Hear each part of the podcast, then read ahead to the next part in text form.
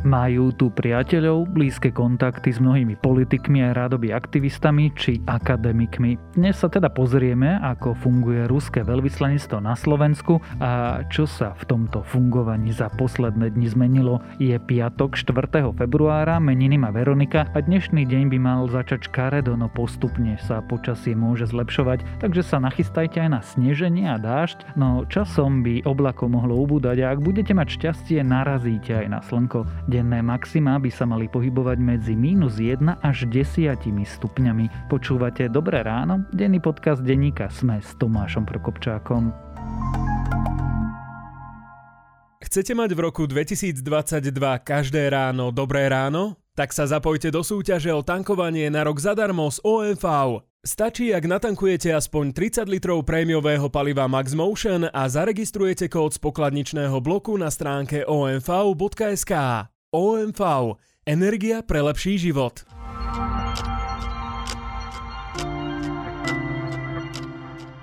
A teraz už krátky prehľad správ.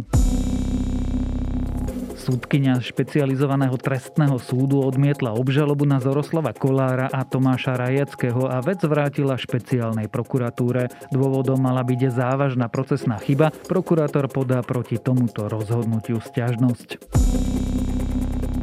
Americkí vojaci zabili v Sýrii vodcu islamského štátu. Počas protiteroristickej operácie zabili Abu Ibrahima Hašimiho Kurajšího, ktorý islamský štát viedol od roku 2019 potom, ako predchádzajúci vodca Bakr Bagdády spáchal samovraždu.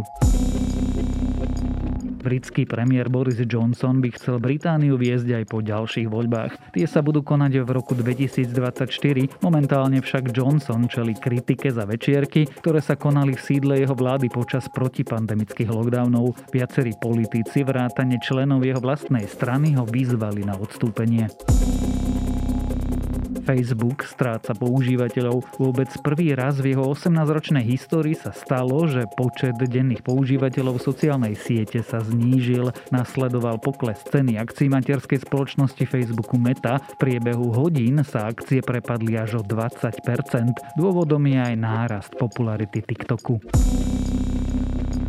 Nepilotovaná misia NASA na mesiac sa odkladá. Americká agentúra priznala, že štart prvej lode z programu Artemis, ktorý má vrátiť ľudí na mesiac, neprebehne skôr ako na jar. Artemis 1 pritom mal štartovať už koncom minulého roka. A ak vás správy zaujali, viac nových nájdete na webe Denníka Sme alebo v aplikácii Denníka Sme.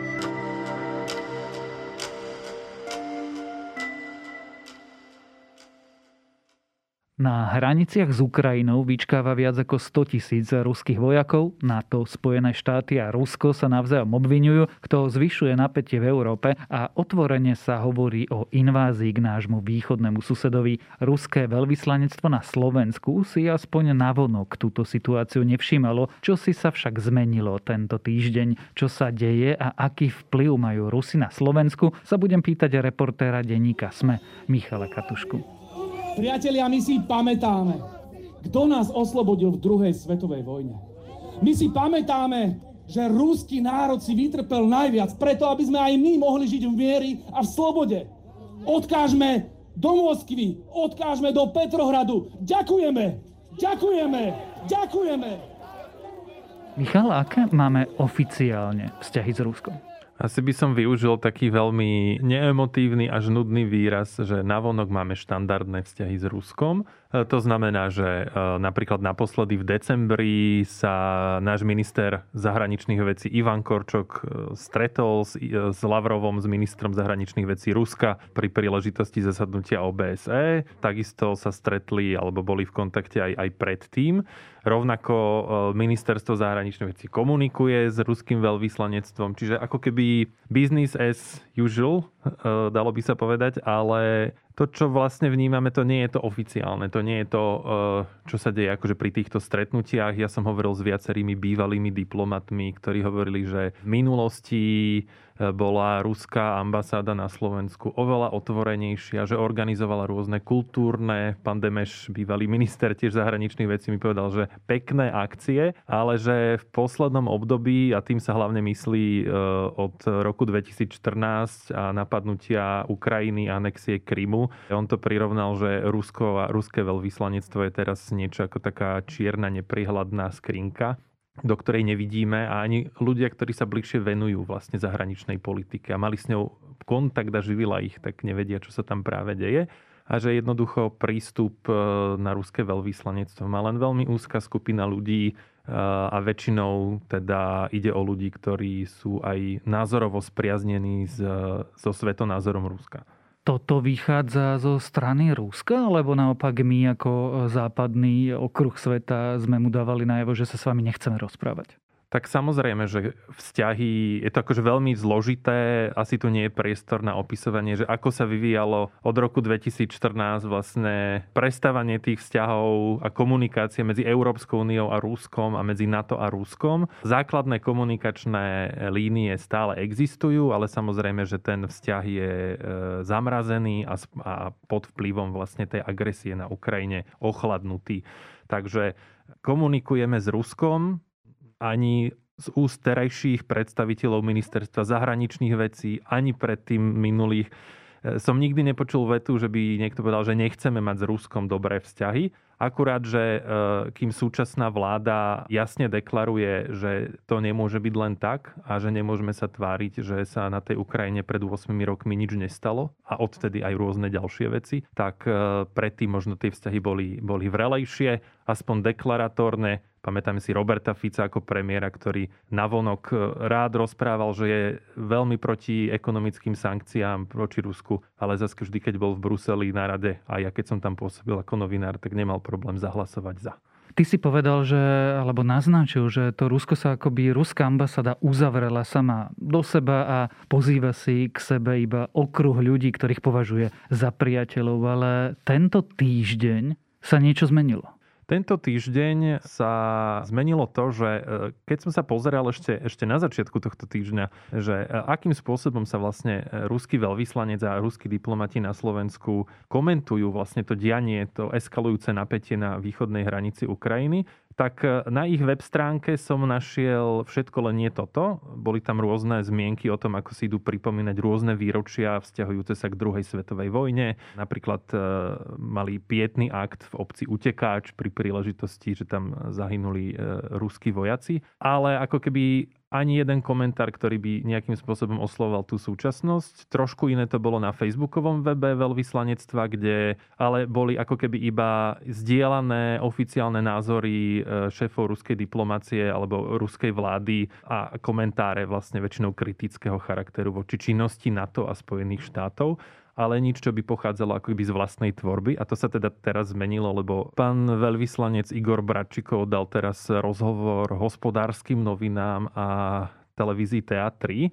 Každý, kto si prečíta ten rozhovor v hospodárskych novinách, nepatrí sa kritizovať kolegov, ale ten rozhovor je absolútne nekritický. Napríklad slovo Krym v ňom nie je ani raz spomenuté a skôr to teda vyzerá, že, že kolegovia museli akceptovať nejakú líniu toho rozhovoru a, a teda veľvyslanec v tom prípade bol ochotný sa vyjadriť. A je to vlastne prvýkrát, čo sa takto vyjadril na Slovensku a je to vlastne nekritický, nekonfrontovaný pohľad Ruska na to, čo sa deje vlastne na východ od nás. Môžeme povedať, že ruská ambasáda na Slovensku sa zaktivizovala? Neviem, či sa to dá priamo usúdiť z dvoch takýchto prejavov, ale ak to bude trend, tak áno. Áno, ale treba povedať zase, že to by bolo úplne normálne, lebo napríklad v roku 2014 sa takto zaktivizovala ukrajinské, sa zaktivizovalo ukrajinské veľvyslanectvo, dokonca vtedajší ukrajinský veľvyslanec nemal problém poskytnúť až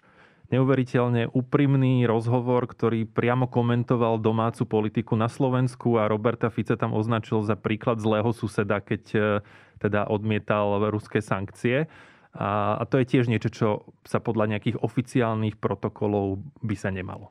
Môžeme ale povedať, že je to normálne, že vlastne tie logické ambasády presadzujú v spoločnosti, v tých krajinách, v ktorých pôsobia pohľad, ktorý vychádza z ich domoviny. Áno, to je v podstate ich úloha. Ako na jednej strane by nemali ovplyvňovať domácu politiku v tej hostiteľskej krajine, ale zase na druhú stranu je to jedna z ich úloh. Jednoducho aj stretávaním sa cez tie rôzne stretnutia, večierky, kultúrne programy, to nie je samoučelná vec, e, to je tiež niečo, čo má ako keby trochu vplývať na tie elity, ktoré sú tam pozývané a trošku ich tak ťahať na svoju stranu. Nie je to nič nezákonné, je to úplne bežná záležitosť. Povedal si ale jednu kľúčovú vec a to je, že by nemali ovplyvňovať politiku v tej hostiteľskej krajine. Robia to? Samozrejme, že to robia, ale robia to ambasády všetky, ja by som povedal. Každá z nich sa snaží presadiť nejaký záujem. Veľvyslanectvo Spojených štátov taktiež akože má veľmi časté vzťahy a rôzne programy a dokonca rôzne fondy, ktorým vlastne financuje takéto záležitosti a snaží sa ako keby aj v tej krajine ukázať, že my sme tá správna krajina a podobne. V tomto ako keby nie je problém. Problém je, ak počúvanie a vnímanie takýchto ľahkých vplyvových stratégií alebo kampaní by malo potom za následok ako keby destabilizáciu nejakého smerovania tej krajiny. A to som veľmi teraz tvrdo povedal, nehovorím, že sa to priamo deje, ale nejaké náznaky k tomu existujú a teda práve z brehov, eh, keď už nie priamo ruského veľvyslanectva, tak Ruska všeobecne. Ostaňme napriek tomu pritom, je ruská ambasáda na Slovensku súčasťou hybridnej vojny? Určite áno. To znamená čo? To znamená to, že e, opäť, keď si prezriete e, tie výstupy na tom Facebooku, tak tam nie je snaha o nejaké kritickejšie argumentovanie tej nejakej situácie, ale skôr sú rôzne deklarácie oficiálnych predstaviteľov. Ja som sa na chvíľu prihlásil aj do ruskej sociálnej siete V-Kontakt, kde som si teda tiež klikol na túto stránku a akože je to v podstate jednak jednej v tom, že, že nie je tam ako keby nejaká snaha o, o nejakú debatu, diskusiu, ale zase nemám skúsenosť, že či podobným spôsobom pracuje nejaké iné veľvyslanectvo. Opýtam sa všeobecnejšie, pretože sa to netýka len ruskej ambasády, týka sa to Ruska ako krajiny. Je táto vplyvová operácia, táto hybridná operácia úspešná na Slovensku? hybridná vojna, ktorú vedie nie ruské veľvyslanectvo, ale Ruská federácia voči všetkým členom Severoatlantickej aliancie a Európskej únie je mimoriadne úspešná. Najmä teda týchto krajinách východného krídla aliancie, ktorého sme my súčasťou.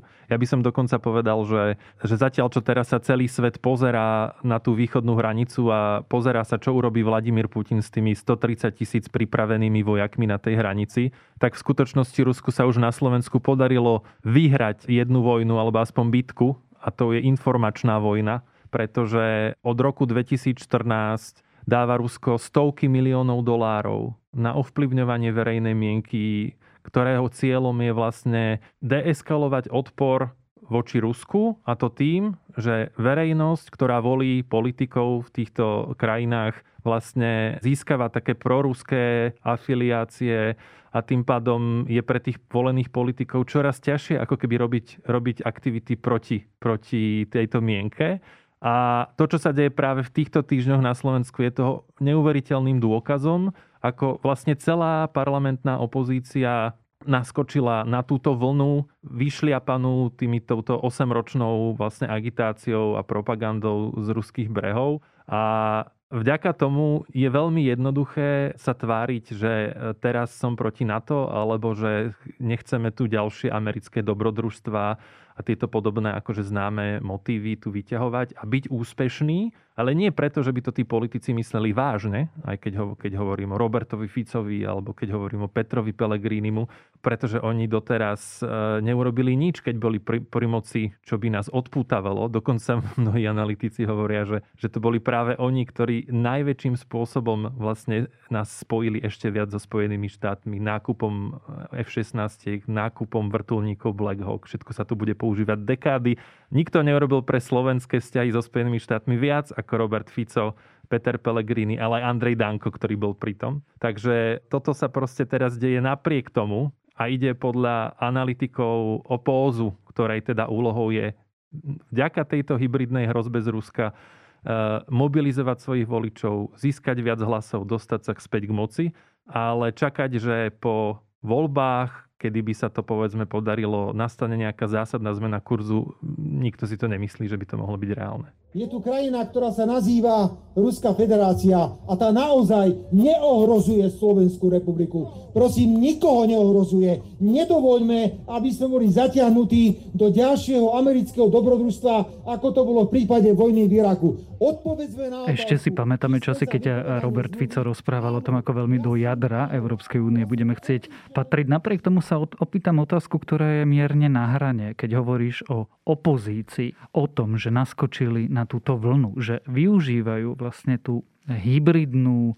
Tú spracovanú verejnú mienku. Je to koordinované? Nedovolím si povedať, že, že slovenská opozícia v nejakom úzkom kontakte v spolupráci s ruským veľvyslanectvom tu ako keby kujú nejaké plány. Ono to v skutočnosti funguje inak, tak ako sme povedali, že tu už je nejaké ako keby predpripravené predpolie tým 8-ročným masírovaním verejnej mienky v prospech Ruska a popri tom toto prostredie, môžeme kľudne povedať, že z hodou okolností, keď to by bolo zase nepravdivé, e, využívajú títo politici, aby zvýšili svoju popularitu u voličov. Ale je pravda, že mnohí predstavitelia týchto strán sú v kontakte s ruským veľvyslanectvom že hlavný predstaviteľ strany Smer pre zahraničnú politiku, pán Kerry, mi povedal, že, že bol v kontakte s ruským veľvyslancom v novembri, ale v rámci parlamentnej skupiny priateľstva voči Ruskej federácii. Chcem povedať, že to je ako keby nie, nič mimoriadné. Voči aj iným krajinám máme takéto skupiny poslancov priateľské voči ním. Takže e, tie kontakty tam sú, oni sa stretávajú. Pán Blaha mi povedal, podpredseda Smeru, že on sa s pánom e, veľvyslancom stretol naposledy niekedy v máji, v júni. Andrej Danko tiež, že sa veľmi nestretol, ale mi im teda vtipne napísal, že že ale na nový rok poslal, teda pardon, na narodeniny poslal ministrovi Lavrovovi e, gratulačnú SMS-ku. A, takže tie kontakty tam sú. Aj hnutie Republika, ktoré teraz mimoriadne rastie, dokonca priamo oslovilo z dôvodu e, obrannej dohody so Spojenými štátmi ruského veľvyslanca a tiež nie je známe, či tam bola vôbec nejaká reakcia. Takže ako keby tá snaha nejakej spolupráce alebo aspoň spriaznenosti tam je, ale nevieme, či je obojstranná a už vôbec teda to nemôžeme nazvať koordinácia. Aspoň z toho, čo vieme. Ak to zahrniem, posledné roky Vidíme v našom regióne vplyvovú hybridnú operáciu. Napokon potvrdzuje to aj posledný prieskum, ktorý hovorí, že e, väčšina Slovákov skôr obvinuje z eskalácie napätia na Ukrajine USA a NATO ako Rusko. Ako na toto všetko reagujú slovenské úrady? Slovenské úrady nemajú, a teda, teda, teraz treba povedať, že ani Európska únia ako celok nemá dosiaľ ako keby účinnú zbraň kampaň, stratégiu, ktorou by dokázala účinne čeliť e, tejto masovej vlne rôznych falošných správ a dezinformácií. Existuje na pôde Európskej únie zriadený tzv. e-stratcom tým, ktorý ako keby má spracovávať tieto hoaxy a má ich dávať na pravú mieru, ale ten tým je stále pomerne malý a aj ten, to množstvo peňazí, ktoré tam Únia dáva, je ako keby zanedbateľné. To, koľko dáva Rusko, o tom sa polemizuje, ale teda len minimálne štátna televízia Ruská Russia Today a agentúra Sputnik dostávajú vyše 200 miliónov dolárov na svoju činnosť, plus e, z celého sveta sú dokumentované rôzne kampane samostatné, e, do ktorých, sa, do ktorých tečú ďalšie milióny dolárov.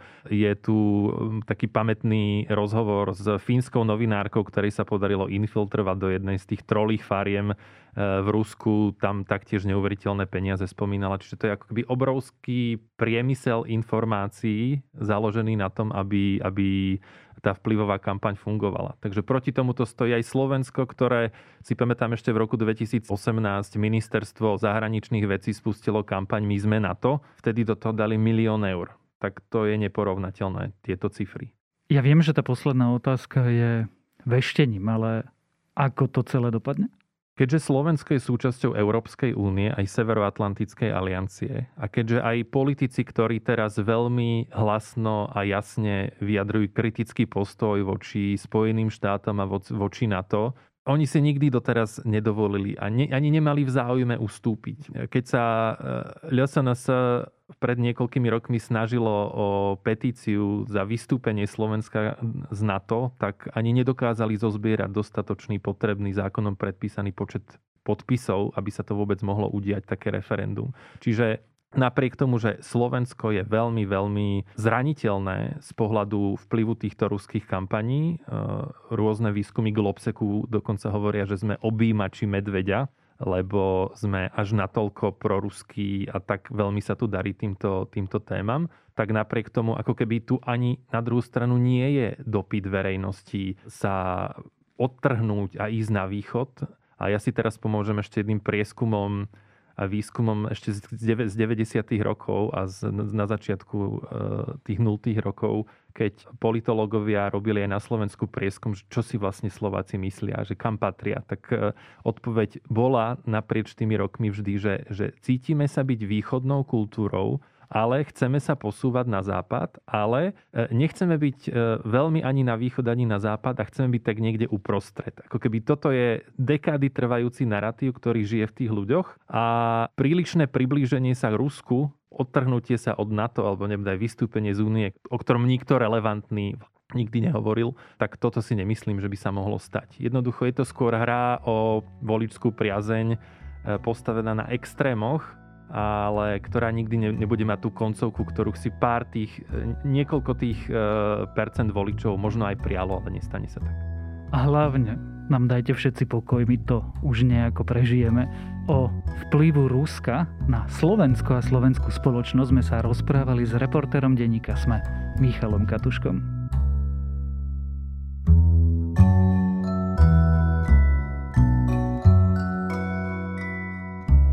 Amerika stojí nad priepasťou a ak si myslíte, že v tejto krajine nie je možný mocenský prevrat, tak sa hlboko mýlite, aj keď asi nebude vyzerať ako ozbrojený puč. Rozkladné procesy sa totiž už začali a hlasy voličov nerozhodnú najbližšie voľby, rozhodnú ich účelové zmeny, ktoré sa zavádzajú v mnohých štátoch a ktoré znemožnia, vyradia alebo rovno zahodia mnohé volebné lístky, pričom sa bude významná časť verejnosti tešiť. Donald Trump ju na to už pripravil.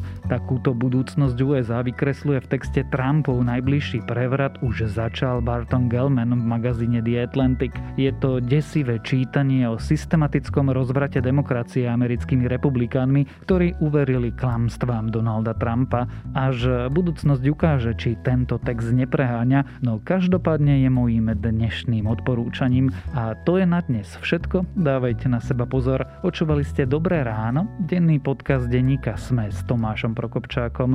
Dobré ráno každý týždeň okrem mňa moderuje aj Nikola Šulíková Bajánová, Zuzana Kovačič-Hanzelová a Jana Maťková. Na produkcii sa podielajú Kristýna Janščová, Adam Blaško, Viktor Hlavatovič a Ondrej Podstupka. A pripomínam, že dnes vychádzajú aj nové epizódy podcastov Piatoček a TFM, zajtra Klik a v nedeľu Dejiny.